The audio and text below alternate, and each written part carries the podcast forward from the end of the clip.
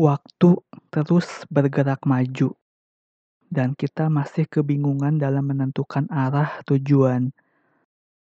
Semakin lama kita merasa gelisah, kita gelisah akan semua yang terjadi di dunia ini.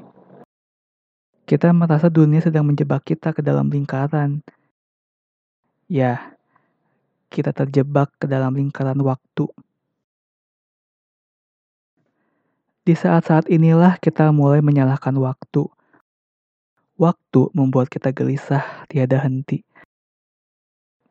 Kita merasa tidak cukup waktu untuk apa pun. Bahkan kita mulai menyalahkan Tuhan karena memberikan waktu yang terlalu sedikit. Sebesar apa pun kegelisahan kita, waktu seakan tidak peduli dan ia terus berjalan. Namun kita hanya diam dan terus diam, sampai kegelisahan itu semakin bertambah seakan dunia ini adalah perlombaan.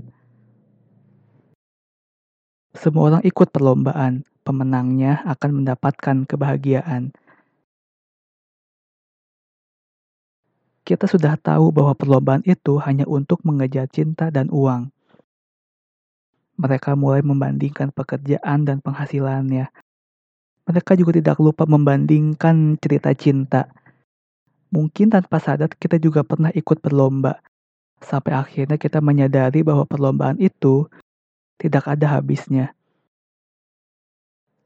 Kita tidak melihat sampai di mana garis akhir itu berada. Dan kita pun mulai mempertanyakan realita.